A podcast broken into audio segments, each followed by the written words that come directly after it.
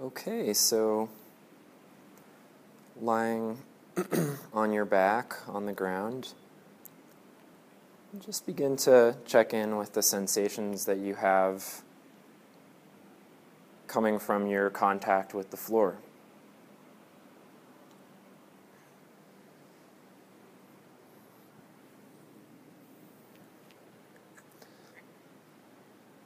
Compared to the meditation posture we were doing, there's so much more of you is supported by the floor now. So you can kind of enjoy and release into that support as much as you're able.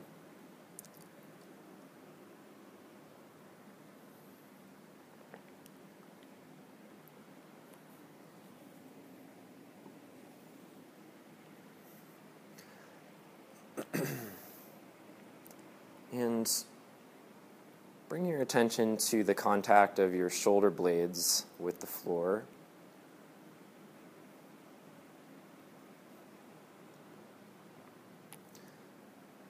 Notice if the left shoulder blade and the right shoulder blade feel equally in contact, or if one feels a little more firmly in contact than the other. And you also may sense that there's a difference top to bottom, that the bottom is probably more in contact and the upper parts of the shoulder blade may actually be curling away from the floor a little bit. And we'll look at the model skeleton after this, have a look at the shoulder blades, but we'll just stick with sensation and self-image for now.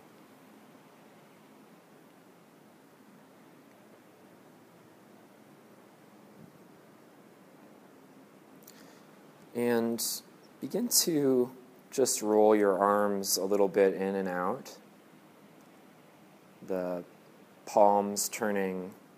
You can kind of leave the arms on the ground for support, but the palms turning toward the floor and then toward the ceiling, and feel that movement not just in the hands, but in the forearms, the elbows, in the upper arms. And then can you actually feel that all the way into your shoulder blades, even if it's just a hint of movement or a resonance?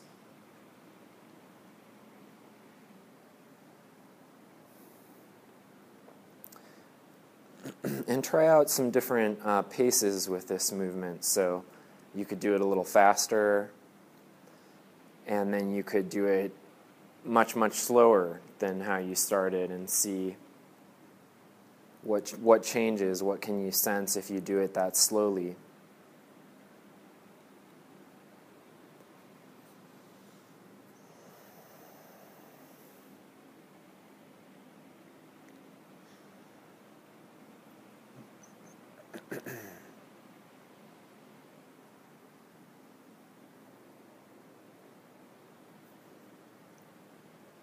Okay, and pause the movement of your arms and just begin to roll your head a little bit side to side, and just roll it as far as is comfortable and easy for you, so you're not looking for any, not looking to push through any edge, or certainly not find any painful spot in the neck.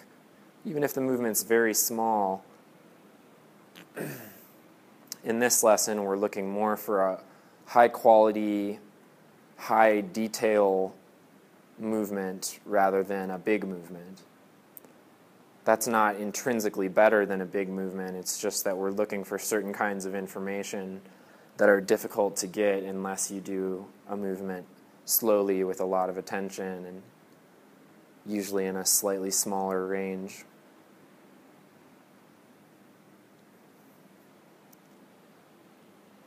And now see if you can bring your attention to your breath as you continue to roll your head side to side.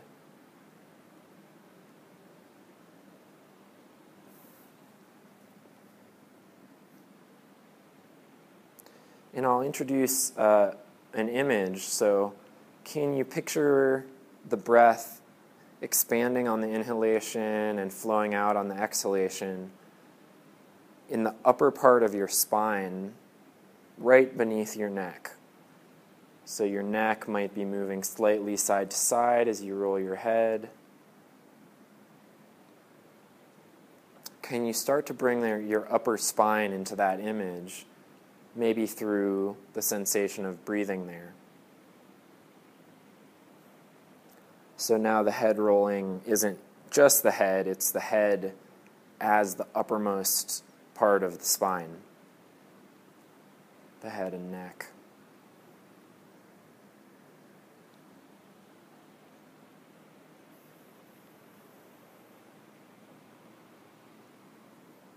And like Sue was pointing out a few minutes ago, all of the ways that the spine can rotate and move in different planes, can you roll your head with the feeling and the self-image of the rotating vertebrae in your neck?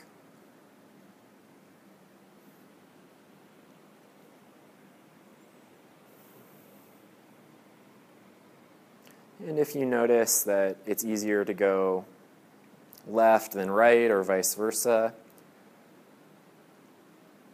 just go the same amount on the easier side as you go on the more difficult side.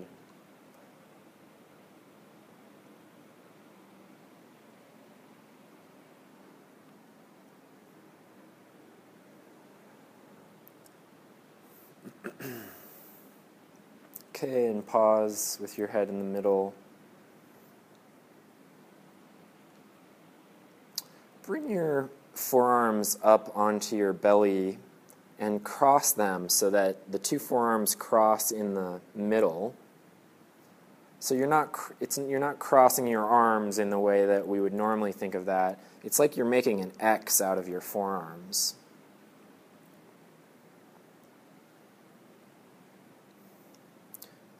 Just going to come around and give a little feedback. So, yeah, like that, yeah.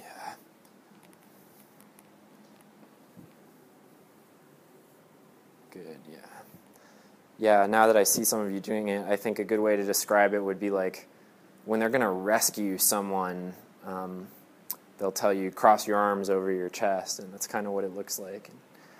Now, bring that forearm X shape up in front of your face, so your elbows will be in the air, and this crossed spot of the forearms will be up a little higher in front of your face.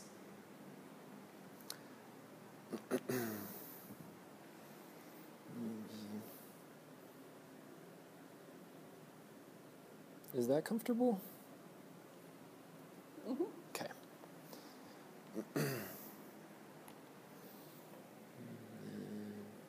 Yeah, good. And let's have the left forearm on top of the right for now. Two of you are doing that. Maybe Jerry, you could switch.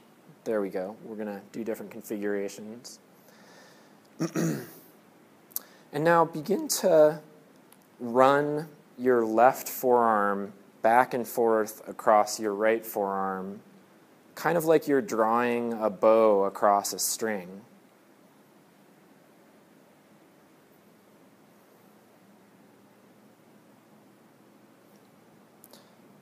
And maybe have it at a little more of an angle, like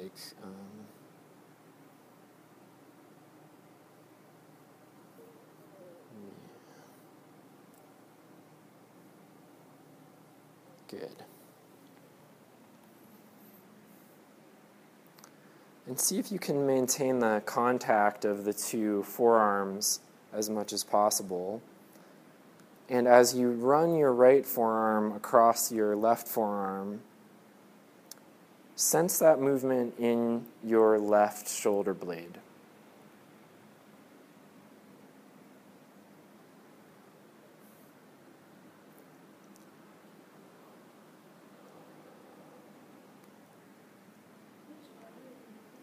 The left arm. So the point on the right forearm stays the same, and the left forearm, the point of contact is changing as it runs back and forth.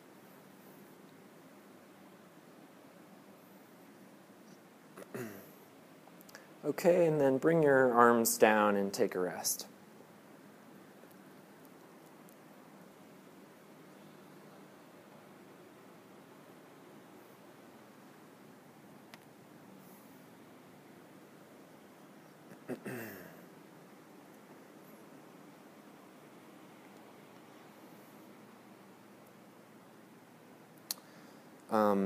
So the shoulder blades are these sort of triangular-shaped bones that sit against the backs of the ribs on the upper left and upper right part of the back. And what often happens in people with Parkinson's disease and also many, many other people is that the musculature between the spine, the ribs, and the shoulder blades glues the shoulder blades into one position or into one kind of small range of positions. And the result of that is that there's a lot of loss of mobility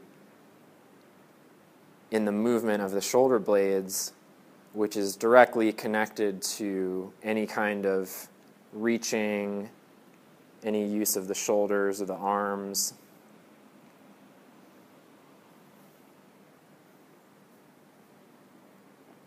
The spine and the shoulder blades are connected skeletally, but not in the back. The shoulder blades connect through the collarbone to the sternum and the rib cage, and then through the ribs to the spine. So actually that little gap, that little area between the spine and the inner edge of the shoulder blade on each side, that can open up. If you just shrug your shoulders forward a little bit right now, forward toward the ceiling, and then let them back, you'll feel that that space next to the spine on each side gets a little bit bigger, a little more open. That's what I'm talking about.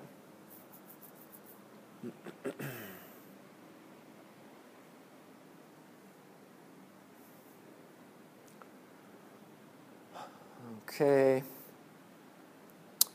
You can pause from that shrugging movement or bringing the shoulders forward and make sure you release any work or any residue of that movement.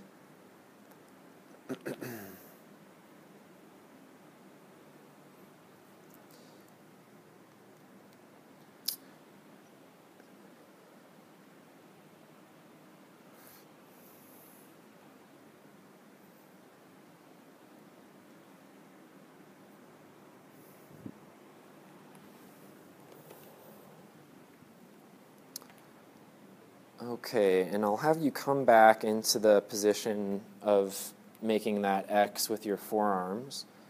And I'm going to use a prop here to actually... Yeah, there we go. I'd like to use this prop with you too, Sue, so you can actually rest your forearms. Oops. There. And then see if you can get them at an angle to each other like that. You can play around with that and see maybe 2 would be better than 3. Yeah, there we go. But such that they cross in the middle. Yeah, good.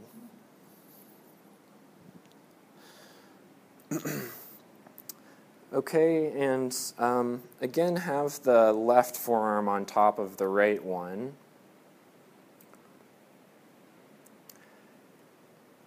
And begin to slide the the left forearm back and forth on the right forearm.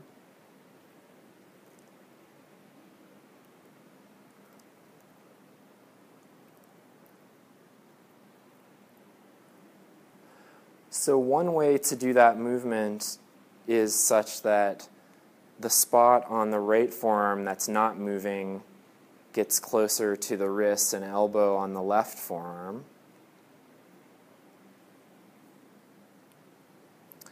And then the other plane of movement would be to leave the spot of contact the same on the left forearm and bring that closer to the wrist and elbow of the right forearm. So I'll come around and try to clarify that, those two options a little bit. So one is this direction, and then the other is more this direction. Yeah. Is it pulling back on the arrow, or is that? I wonder, and actually, let's switch, just because this is narrower at that side, that might give you a little more space.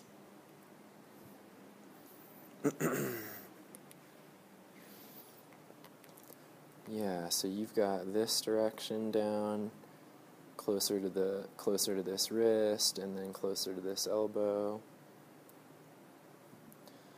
And then the other direction would be this plane here. Now the spot of contact is closer to this elbow and closer to this wrist. Good. And a couple of times just see if you can switch those two types of movement, clarifying for yourself whether the point of contact stays the same on the left forearm or on the right forearm. And if it's confusing, you can let go of that idea and just move the forearm against the other one with particular attention to the movement of your shoulder blade.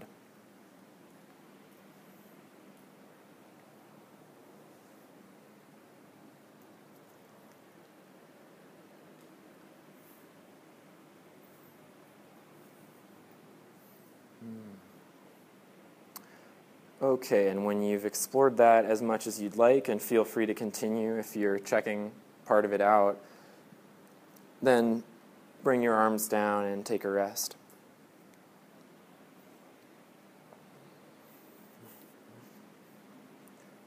And you can take those cushions off while you're resting.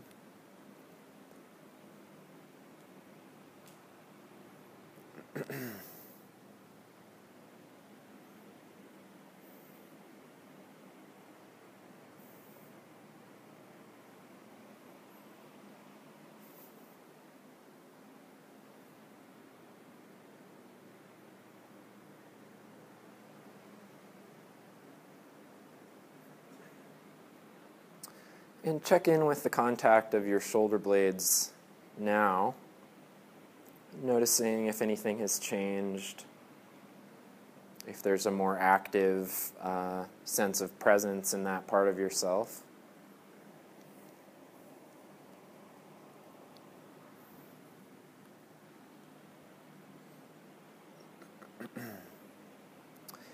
And next we're going to move to a different movement, but that has a similar focus on movement in the shoulder blades. So bring your attention into the contact of your right hand and arm with the ground.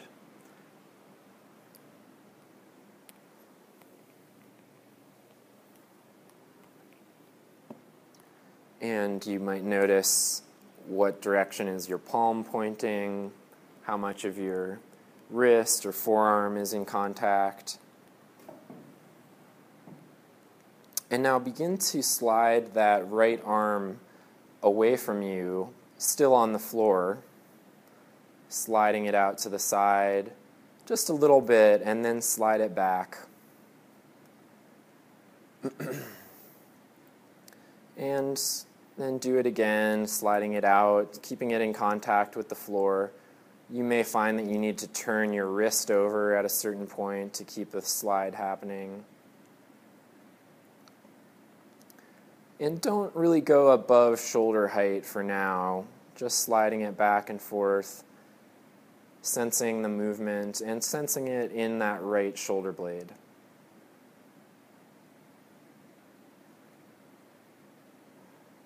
And continuing to breathe as you do that movement.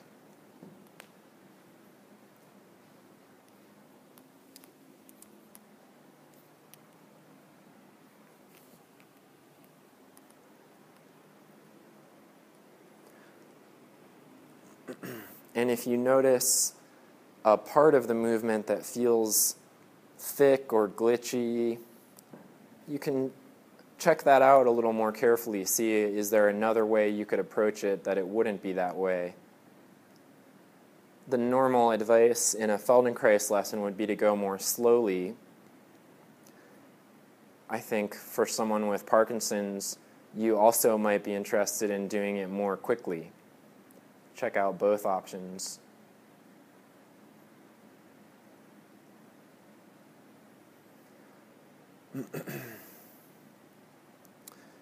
And now, as you continue to slide that right arm away from you, now we'll turn it into something more like a pendulum. So as it swings back, let it contact your right side, and then slide your hand up onto yourself. Maybe it'll be like the top of your thigh.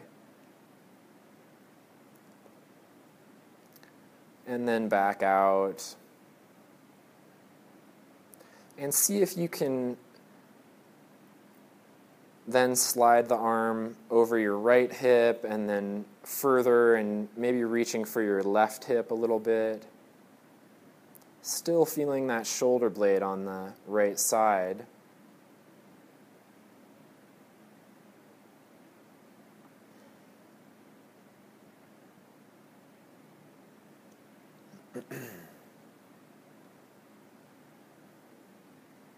Okay, and then next time your arm is by your side, just let it stay there and take a rest.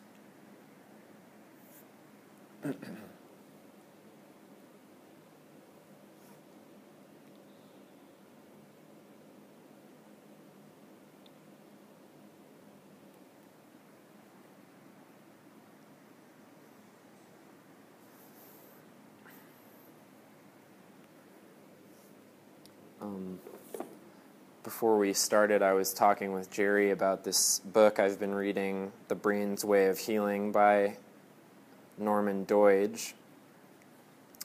And there's a chapter in here about a man with Parkinson's who used a very rigorous walking regimen and saw really strong improvement in his symptoms from doing that, and continues to do it today.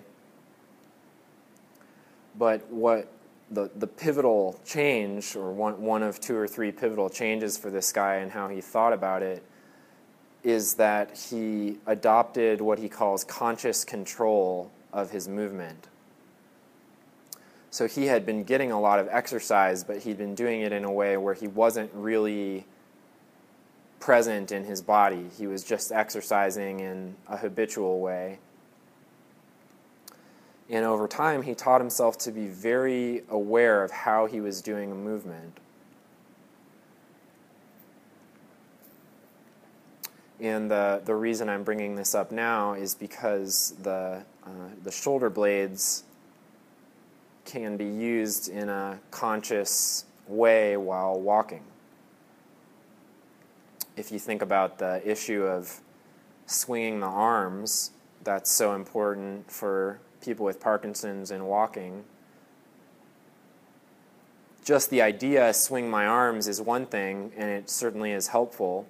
But if you can break that down into really an accurate and useful self-image that involves the rib cage, the shoulder blades, the bones of the arms, then I think this kind of conscious control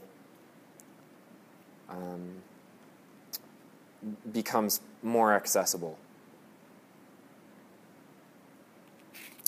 I'm just going to read a little passage from the book that's actually a quotation from Oliver Sacks, the famous neurologist and writer. "The central problem in all Parkinsonian disorders," Sacks has written, "is passivity." And I think he means passivity in terms of the loss of neurotransmitters. So the central problem in all Parkinsonian disorders is passivity, as the central cure for all of them is activity of the right kind. The essence of this passivity lies in peculiar difficulties of self-stimulation and initiation, not in the capacity to respond to stimulation. This means in the severest cases that the patient is totally unable to help himself, although he can be very easily helped by other people. In less severe cases, the Parkinsonian patient can help him or herself in a limited fashion by using his normal and active powers to regulate his pathological or deactivated ones. The problem, then, is to provide a continual stimulus of the appropriate kind. And the author of this book, Doidge, goes on to talk about what kind of stimuli can we present to ourselves. And I would suggest that this kind of novel, attentive movement is exactly that, the kind of stimulus he's talking about. So begin to slide your right arm out away from you on the floor again. Let's stick with the right arm for now, and we'll bring the left in a moment. And then slide it back so that the palm of your right hand slides up onto your right hip and then across to your left hip.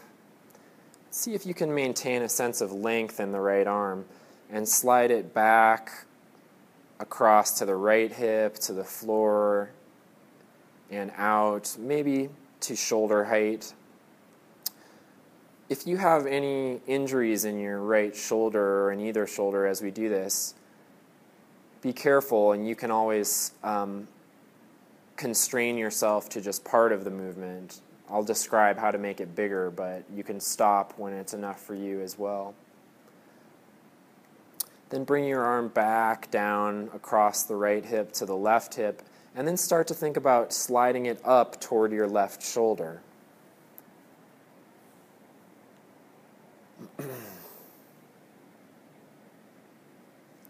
And then back to the left hip, the right hip. So it's as if your right shoulder were the center of a clock and your right arm is an arm of the clock. And now explore for yourself making a full circle with that arm.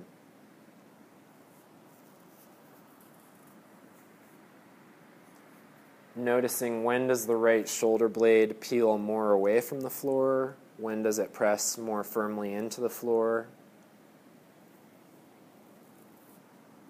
If a full circle doesn't seem possible for you today, then just doing the parts that are accessible and that are interesting to you.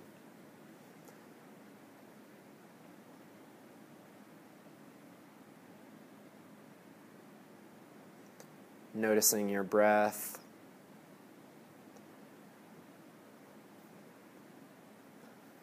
Okay, and then let your arm come down and take a rest.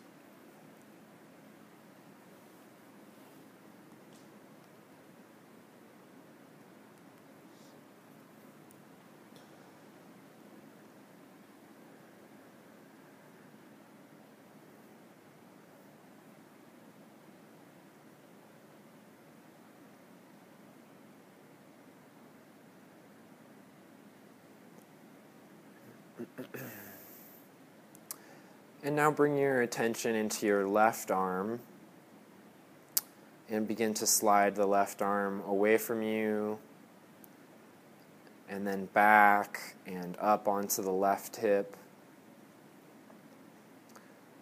And at your own pace, increase this movement going back and forth within a couple of guidelines. And the guidelines are you keep a certain sense of straightness or length in the arm and keep the arm in contact either with your body or the floor as much as you can.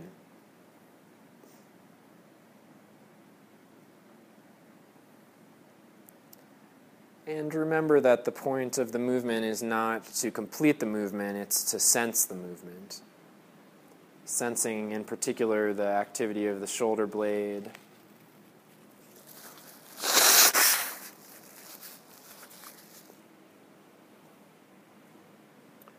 could you gently roll your head left and right even as you continue to do the arm movement? It's a a little more of a challenge, perhaps.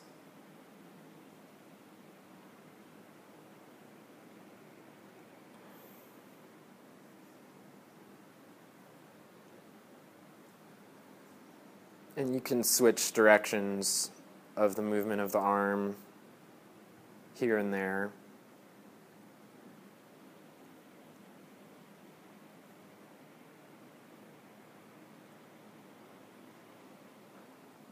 Okay, and then pause, and when you've completed as much as you'd like, pause and take a rest.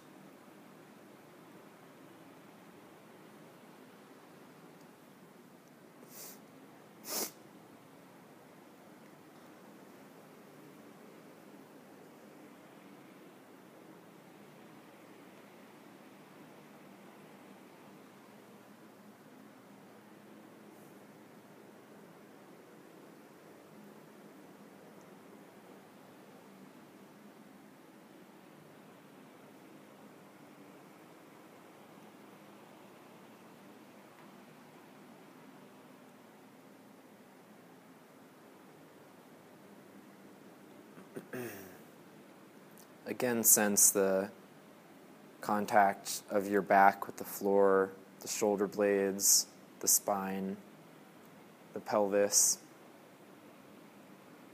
the arms.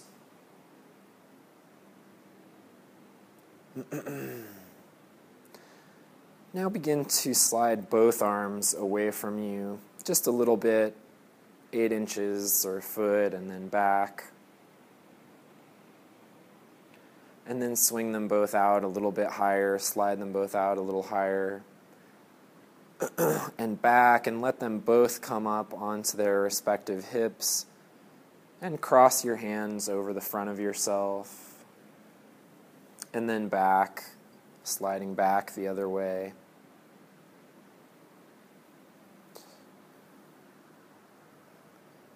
This can be a very beautiful movement, like a wings of a bird or something like that. And in your own time, explore as much of this as you'd like, to the extent of making full circles with both arms. And really staying present with the shoulder blades. Noticing how the spine in between the shoulder blades is not moving much. It's kind of pinned against the floor, whereas the shoulder blades have this whole range of circular movement available to them. But maybe differently on one side than the other, depending on your habits of use, or if you've had a surgery or an injury on a shoulder.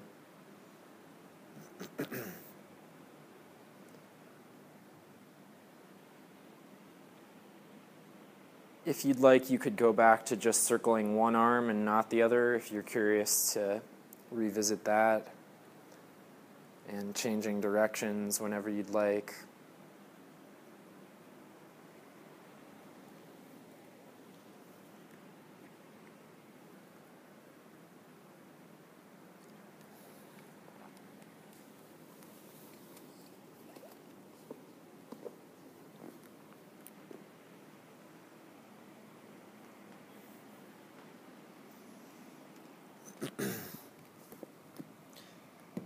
And notice how when the arms are up higher or even overhead, how much that helps to open the chest.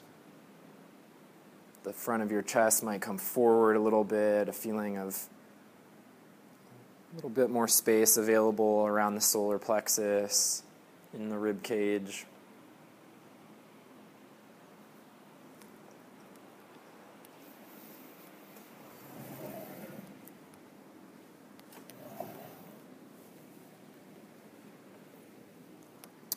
And then let that movement come to a close and take a rest.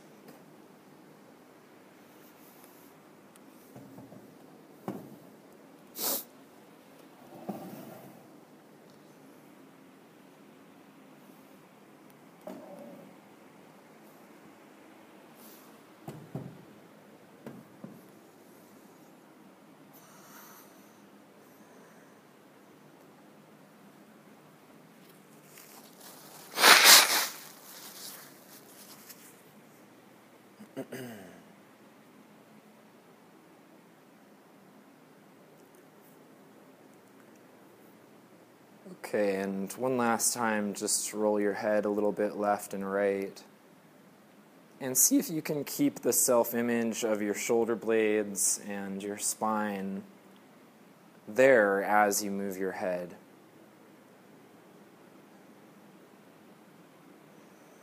A self-image from a Feldenkrais perspective might involve an image, but more important than that is a sensation, a sort of that the awareness of these parts of yourself is present in your movement. So, for instance, I could ask you to add your left foot into your self-image of this movement. You're still just rolling your head left and right, but now your left foot has become part of the awareness of the movement.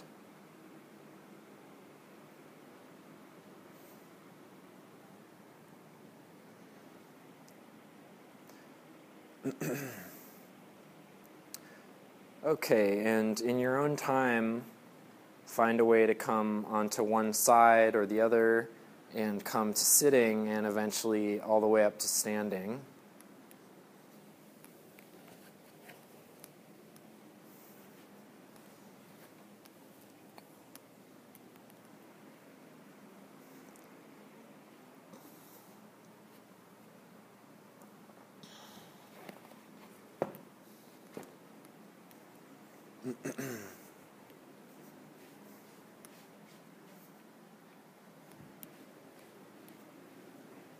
Here you go, Jerry. Thank you.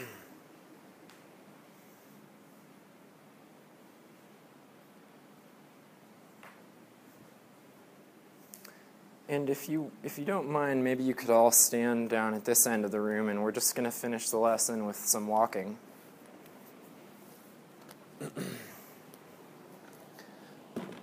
So you can spread out this way a little bit, so you each have kind of a walking lane. And before we start, just reach a little bit left and right, like you reach with your right arm across toward the space in front of your left shoulder and vice versa, or even further to the side. And as you do that, feel your shoulder blades.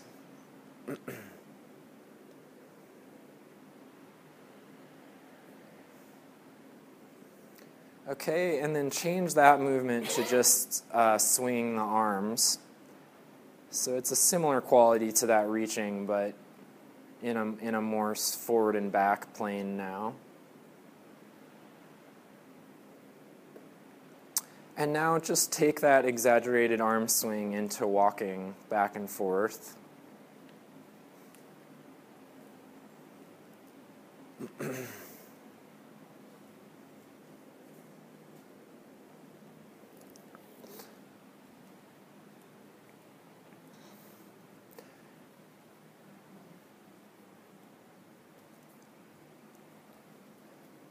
And don't be afraid to really keep it exaggerated. Just however much exaggeration of the movement makes it very clear to you that the arms are moving and the shoulder blades are involved in that movement.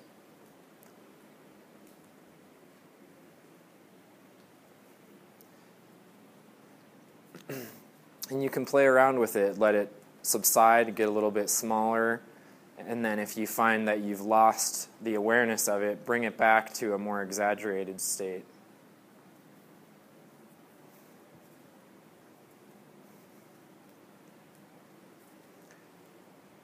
Do you feel any bend in your elbows as the arms move? Any movement in the wrist?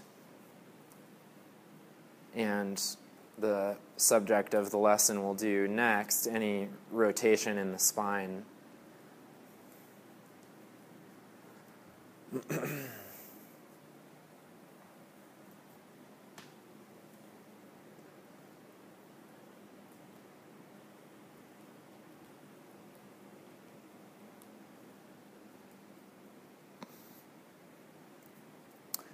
Okay, and you can just walk at a more normally or less exaggerated arms, but keeping that awareness of the arms intact.